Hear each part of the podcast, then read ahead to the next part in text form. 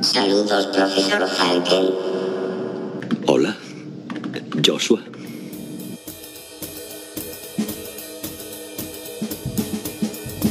Hola, me llamo Frances Box y esto es Saludos Profesor Falken, un podcast en el que repasamos noticias y aplicaciones de inteligencia artificial, pero en un lenguaje que entendamos los que no somos ni Ada Lovelace ni Isaac Asimov.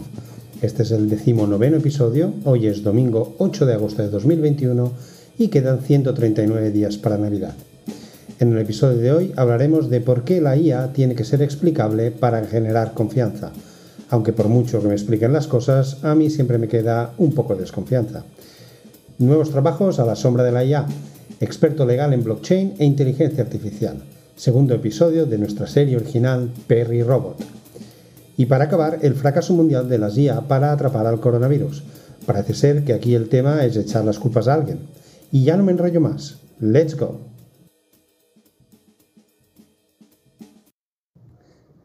Gran parte de lo que hacemos con el aprendizaje automático ocurre debajo de la superficie. El Machine Learning impulsa nuestros algoritmos para el pronóstico de la demanda, la clasificación de búsqueda de productos, las recomendaciones de productos y ofertas, las ubicaciones de comercialización, la detección de fraudes, las traducciones y mucho más. Aunque menos visible, gran parte del impacto del aprendizaje automático será de este tipo, mejorando de manera silenciosa pero significativa las operaciones centrales. Jeff Bezos, empresario estadounidense, fundador y director ejecutivo de Amazon. Tú sabrías qué hacer y cómo ayudar. Si perdiera la fe, tendría en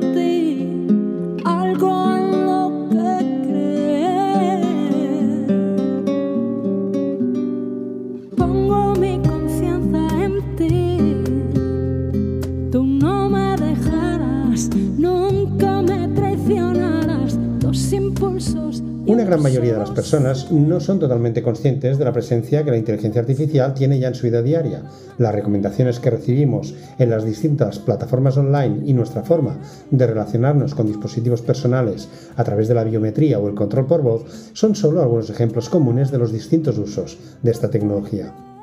La inteligencia artificial puede tener una influencia más profunda en nuestro futuro si tomamos en cuenta que algunas compañías ya la utilizan en sus procesos de selección para el cribado de candidatos o las entidades bancarias recurren a ella para decidir si nos conceden o no una hipoteca.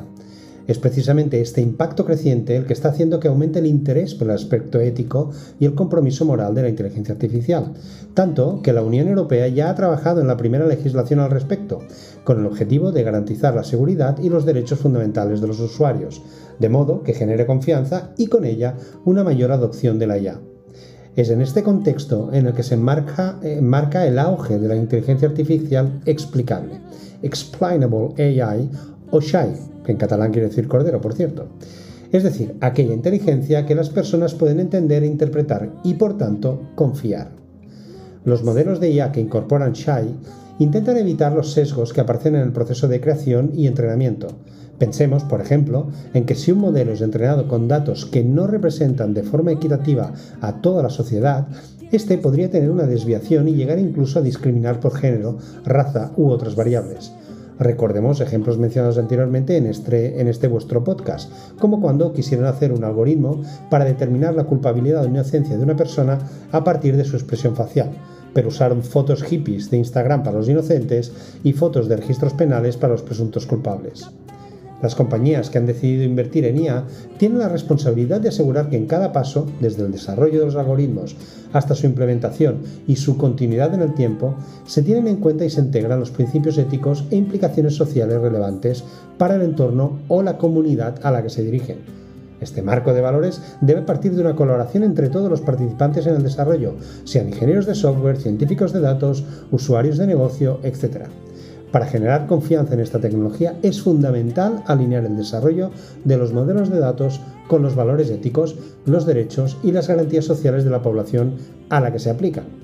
Según Jesús Aguilera, Artificial Intelligence and Analytics Pre-Sales Manager, más largo, de SAS Iberia, la IA explicable ofrece herramientas de control que ayudan a los desarrolladores a crear desde la ética y la responsabilidad, generando una relación de confianza entre la tecnología, las compañías y la sociedad. Estas herramientas se basan en tres pilares fundamentales. En primer lugar, hablamos de la calidad de los datos. En este sentido, es necesario que aquellas organizaciones que utilizan la IA dispongan de sistemas de control de la calidad y de gobierno de los datos capaces de detectar anomalías, rectificarlas y aporten sugerencias para mejorar su calidad. El segundo aspecto clave para tener en cuenta es la gobernanza de los modelos, de modo que exista un proceso de seguimiento con los responsables directos de los proyectos de IA, que monitorice y audite los resultados al tiempo que mantiene la trazabilidad de la toma de decisiones. Y por último, no podemos olvidar la importancia de realizar los ajustes necesarios y de ser capaces de explicarla ya, ya sea de forma interna o a un regulador.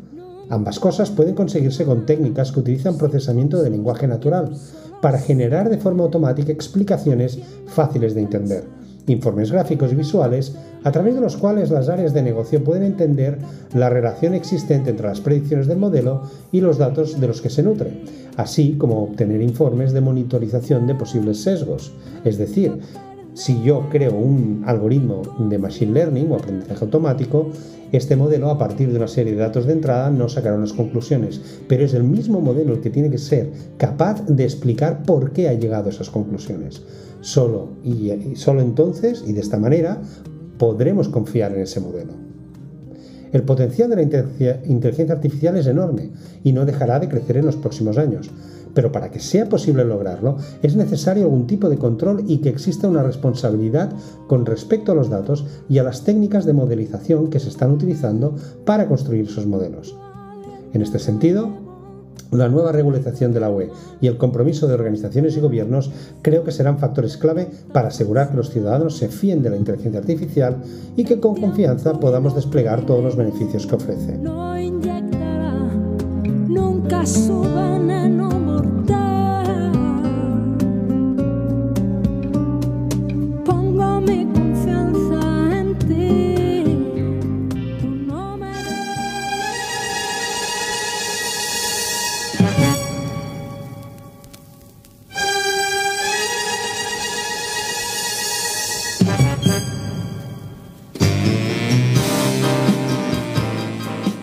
No están familiarizados con estos términos y conceptos, les resultará confuso mezclar blockchain con abogados.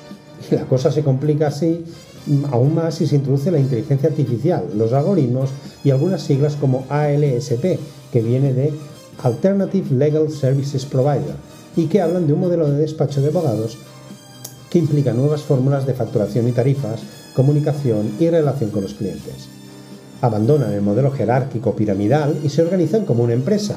Firmas como Axion son un ejemplo de esto. Prestan servicios jurídicos que tienen que ver con la flexibilidad de la fuerza de trabajo, incluso con el hecho de prestar a un abogado para necesidades específicas, o bien con profesionales cada vez más orientados al diagnóstico legal, enfocados a proyectos o que ni siquiera trabajan en una oficina. En todo este follón de palabras que tiene que ver con el futuro, Elena Ibáñez, fundadora de Singularity Experts, trata de definir al experto legal especializado en blockchain como aquel profesional que se asegura de que la forma en la que se utiliza esta tecnología está de acuerdo con la legalidad. Ibáñez añade que estos nuevos abogados deben entender a qué aspectos legales puede afectar la tecnología y explica que lo que definen las leyes debe conducir a cuestiones que tengan que ver con la tecnología, para conseguir que programadores y diseñadores de software lo tengan siempre en cuenta. Aquí se empieza a vislumbrar la importancia de que los abogados se relacionen con otros perfiles no jurídicos. Natalia Martos, fundadora y CEO de Legal Army, precisamente un ejemplo de ALSP, Alternative Legal Services Provider, cree que hay que hablar de experto legal en blockchain, pero también en inteligencia artificial. Recuerda que el 20% de la clientela utiliza ya la IA y cree que los abogados formados en todo esto serán capaces de asesorar a los clientes que aplican IA y que usan algoritmos. Martos explica que estos se usan contra bases de datos para obtener patrones de conducta o predicciones de hábitos de mercado y consumo. El abogado experto en estas cuestiones da cobertura legal a este nuevo modelo de negocio y así mejoran campos como el de la salud, el comportamiento o la ciencia. Martos asegura que se necesitan abogados con una formación enfocada hacia la tecnología, la propiedad intelectual o la protección de datos. En España hay un déficit de expertos en derecho que conozcan la tecnología real. Esta formación no está dirigida a los abogados. Añade que los expertos legales no tienen conocimiento suficiente sobre inteligencia artificial, blockchain o analítica de datos. y por eso los candidatos que llegan a su firma deben recibir una formación intensiva, con reuniones de 15 minutos de pie en las que se analizan los asuntos. Ay, me he quedado sin habla. Se fijan los objetivos que se han de cumplir y gana el más eficiente y ordenado, porque la gestión de proyectos es una habilidad fundamental. Somos abogados que trabajamos con metodologías agile que suelen utilizar los ingenieros. Usamos gestores de proyecto que no son abogados y que ayudan a entender ese conjunto de reuniones, herramientas y funciones coordinadas que estructuran el trabajo de los equipos. Pero, ¿qué exigen las empresas? Se buscan expertos legales formados en derecho con posgrados especializados en protección de datos y con especialización en inteligencia artificial. Deben tener la mente abierta. Ya no vale trabajar solo con abogados. Deben relacionarse con otros perfiles y tener interlocución con ingenieros, matemáticos o científicos de datos se demandan expertos legales capaces de traducir y de entender otras terminologías. Se valora también que los candidatos hayan viajado y tengan experiencias tipo Erasmus, que sean intérpretes y facilitadores. Los aspirantes a estos puestos deben tener un conocimiento tecnológico básico, suficiente para ese grado de interlocución, también con los clientes. Así que ya sabes, si eres abogado o abogado o tienes pensado empezar esos estudios, pon la IA como una de tus asignaturas.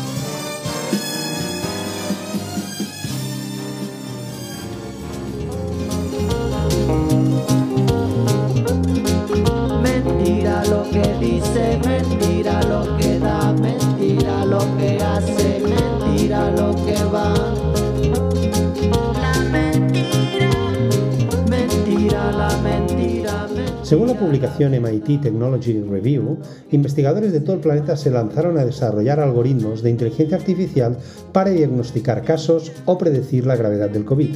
Pero dos estudios revelan que prácticamente todos tenían errores graves, principalmente por la mala calidad de los datos. Sin embargo, algunos incluso llegaron a usarse. Cuando la pandemia de coronavirus golpeó Europa en marzo de 2020, los hospitales entraron en una crisis de salud que todavía no se comprende muy bien. Según Lore Wijnands, epidemióloga de la Universidad de Maastricht, Países Bajos, y dedicada a las herramientas predictivas, los médicos no tenían ni idea de cómo manejar a los pacientes. Pero estaban los datos de China, que tuvo una ventaja de cuatro meses en la carrera para vencer a la pandemia. Si los algoritmos de aprendizaje automático pudieran entrenarse con esos datos para ayudar a los médicos a comprender a qué se enfrentaban y a tomar decisiones, se podrían salvar vidas. Winans recuerda que pensó que si hay algún momento en que la IA puede demostrar su utilidad, ese momento es ahora. Tenía muchas esperanzas. Pero haylas, eso no ha sucedido. Aunque no por falta de esfuerzo. Equipos de investigación de todo el mundo intentaron ayudar la comunidad de IA, en particular, rápidamente se lanzó a desarrollar software que muchos creían que permitiría a los hospitales diagnosticar o clasificar a los pacientes más rápido para, en teoría, brindar el apoyo que tanto se necesitaba en la primera línea de batalla. Al final, se desarrollaron centenares de herramientas predictivas, pero ninguna marcó una diferencia real e incluso alguna resultó potencialmente dañina. Esta es la conclusión condenatoria de varios estudios publicados en los últimos meses. En junio, el Instituto Turing, el Centro Nacional de Ciencia de Datos e Inteligencia Artificial del Reino Unido, publicó un informe que resumía los debates de una serie de reuniones celebradas a finales del 2020. El consenso claro fue que las herramientas de IA habían tenido poco o ningún impacto en la lucha contra la COVID-19. Winans y sus colegas han analizado 232 algoritmos para diagnosticar a los pacientes o predecir la gravedad de la enfermedad que sufrían. Descubrieron que ninguno de esos algoritmos era apto para el uso clínico. Solo dos han sido señalados como suficientemente prometedores para futuras pruebas, es decir, progresa adecuadamente, pero vamos, que no son útiles.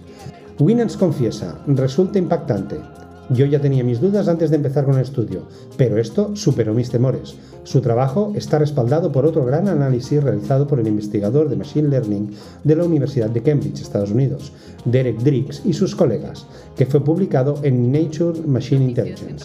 Este equipo investigó los modelos de aprendizaje profundo para diagnosticar la COVID-19 y predecir el riesgo del paciente a partir de imágenes médicas, como radiografías de tórax y tomografías computerizadas del tórax examinaron 415 herramientas publicadas y al igual que Winans y sus colegas concluyeron que ninguna era apta para el uso clínico. Drix quien también trabaja en una herramienta de aprendizaje automático para ayudar a los médicos durante la pandemia, afirma, esta pandemia fue una gran prueba para la IA y la medicina. Hubiera sido de gran ayuda para que la sociedad estuviera de nuestro lado, pero no creo que hayamos pasado la prueba. Ambos equipos encontraron que los investigadores repitieron los mismos errores básicos en la forma de entrenar o probar sus herramientas. Las suposiciones incorrectas sobre los datos a menudo significaban que los modelos entrenados no funcionaban tal y como se afirma. Winans y Drix aún creen que la IA tiene potencial de ayudar, pero les preocupa que podrían ser perjudicial si se construye de manera inadecuada, porque podrían no detectar algún diagnóstico o subestimar el riesgo para pacientes vulnerables. Hay mucho bombo sobre los modelos de aprendizaje automático y sobre lo que pueden hacer hoy en día, reconoce Drix. Las expectativas poco realistas fomentan el uso de estas herramientas antes de que estén listas. Winans y Drix afirman que algunos de los algoritmos que analizaron ya se habían utilizado en hospitales y algunos incluso estaban comercializados para los desarrolladores privados. Winans advierte, me temo que pueden haber dañado a los pacientes. Entonces, ¿qué salió mal? ¿Y cómo resolver esta brecha? Lo positivo es que la pandemia ha dejado claro para muchos investigadores que la forma en la que se construyen las herramientas de IA debe cambiar. La investigadora añade, la pandemia ha puesto de relieve los problemas que hemos estado arrastrando durante algún tiempo. Muchos de los problemas descubiertos tienen que ver con la mala calidad de los datos que los investigadores usaron para desarrollar sus herramientas. La información sobre los enfermos de COVID-19, incluidos escáneres médicos, se recopilaba y compartía durante la pandemia global a menudo por parte de los médicos que luchaban por tratar a esos pacientes. Los investigadores querían ayudar y estos eran los únicos conjuntos de datos públicos disponibles, pero significó que muchas herramientas se crearon utilizando datos mal etiquetados o de fuentes desconocidas. Drix destaca el problema de lo que él llama conjuntos de datos Frankenstein, que se recogen de múltiples fuentes y pueden contener duplicados, esto significa que algunas herramientas acaban siendo probadas con los mismos datos con los que fueron entrenadas, lo que les hace parecer más precisas de lo que realmente son. El grupo de Drix entrenó su propio modelo utilizando un conjunto de datos que contenía una combinación de exploraciones tomadas cuando los pacientes estaban acostados y de pie. Como los pacientes escaneados acostados tenían más probabilidades de estar gravemente enfermo, enfermos, la IA aprendió erróneamente a predecir el riesgo de la COVID grave en función de la posición en la que se encontraba la persona. En otros casos, se descubrió que algunas IA detectaban la fuente del texto que ciertos hospitales usaban para etiquetar los escaneos. Como resultado, las fuentes de los hospitales con casos más graves se convirtieron en los predictores de riesgo de la COVID-19. Errores como estos parecen obvios en retrospectiva. También se pueden corregir ajustando los modelos, si los investigadores los detectan, claro. Se pueden reconocer las deficiencias y publicar un modelo menos preciso y también menos engañoso, pero muchas herramientas fueron desarrolladas por investigadores de IA que carecían de la experiencia médica para detectar los errores en los datos o por investigaciones médicas que carecían de las habilidades matemáticas para eliminar esos errores. Eso no ha impedido que algunas de estas herramientas se introduzcan rápidamente en la práctica clínica. Winans explica que no se sabe claramente cuáles se utilizan ni cómo los hospitales a veces afirman que usan una herramienta solo con fines de investigación, lo que dificulta evaluar cuánto confían en ellas los médicos. Hay mucho secretismo, resalta Winans. Le pidió a una empresa que comercializaba sus algoritmos de aprendizaje profundo que compartiera información sobre su método, pero no recibió respuesta alguna. Posteriormente encontró varios modelos publicados por investigaciones vinculadas a esta empresa, todos con un alto riesgo de sesgo. En realidad, no sabemos qué implementó la empresa, señala. En su opinión, algunos hospitales incluso han firmado acuerdos de no divulgación con sus proveedores de IA médica. Cuando les preguntaba a los médicos qué algoritmos o software usaban, a veces les respondían que no se les permitía decirlo. ¿Cuál es la solución? Mejores datos ayudarían, pero en tiempos de crisis es mucho pedir. Resulta más importante aprovechar al máximo los conjuntos de datos que ya tenemos. Lo más sencillo sería que los equipos de IA colaboraran más con los médicos, opina Drix. Los investigadores también deberían compartir sus modelos y revelar cómo fueron entrenados para que otros puedan probarlos y desarrollarlos. Y añade, esas dos cosas las podríamos hacer ya y resolverían quizás el 50% de los problemas que hemos identificado. También sería más fácil obtener datos si los formatos estuvieran estandarizados, destaca el médico que dirige el equipo de tecnología clínica en la Organización Benéfica de Investigación de Salud Global Wellcome Trust, Bilal Matin, con sede en Londres. Otro problema que Winans, Drix y Matin identifican es que la mayoría de los investigadores se apresuraron a desarrollar sus propios modelos en vez de colaborar o mejorar los existentes. El resultado fue que el esfuerzo colectivo mundial produjo centenares de herramientas mediocres, en lugar de un puñado de herramientas adecuadamente entrenadas y probadas. Winas detalla, los modelos son muy similares, casi todos usan las mismas técnicas con pequeños ajustes, los mismos datos y todos cometen los mismos errores. Si todas estas personas que fabrican nuevos modelos probaran los modelos ya disponibles, tal vez a estas alturas tendríamos algo que sí podría ayudar en la parte clínica. Para abordar este problema, la Organización Mundial de la Salud está pensando en un acuerdo de intercambio de datos de emergencia que se pondría en marcha durante las crisis sanitarias internacionales permitiría a los investigadores intercambiar los datos a través de las fronteras con mayor facilidad, subraya Matein. Antes de la cumbre del G7 en Reino Unido en junio, los principales grupos científicos de las naciones participantes también pidieron disponibilidad de datos para prepararse para futuras emergencias sanitarias. Estas iniciativas suenan un poco vagas y los llamamientos al cambio siempre recuerdan a ilusiones. Pero Matein tiene una visión que él llama ingenuamente optimista, antes de la pandemia, el impulso de tales iniciativas se había estancado. Parecía que se trataba de una montaña demasiado alta, cuya vista no valía la pena. La COVID-19 ha vuelto a poner mucho de esto en la agenda, resalta. Y concluye, hasta que no aceptemos la idea de que tenemos que resolver los problemas poco atractivos antes que los más atractivos, estamos condenados a repetir los mismos errores. Sería inaceptable si no sucediera. Olvidar las lecciones de esta pandemia es una falta de respeto hacia los que fallecen.